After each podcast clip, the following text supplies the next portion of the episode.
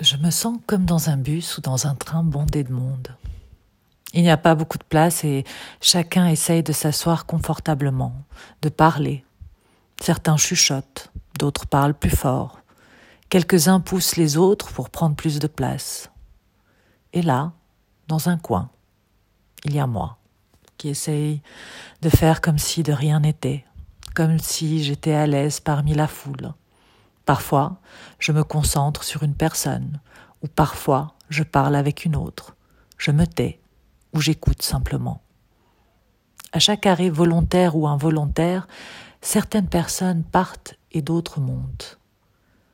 Je suis coincée. Et même en me faisant toute petite, ça ne va pas. Parfois, je joue des coudes pour avoir plus d'espace.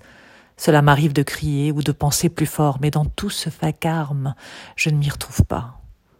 Qui suis-je là-dedans? J'approche alors ma main discrètement de la sonnette d'alarme et j'hésite. Qu'est-ce que je fais pour enfin respirer, enfin me voir ou m'entendre? J'hésite encore, et puis un jour, n'en pouvant plus, je tire sur la corde, et là je freine, je pousse tout le monde dehors. Enfin, j'ai retrouvé ma voix.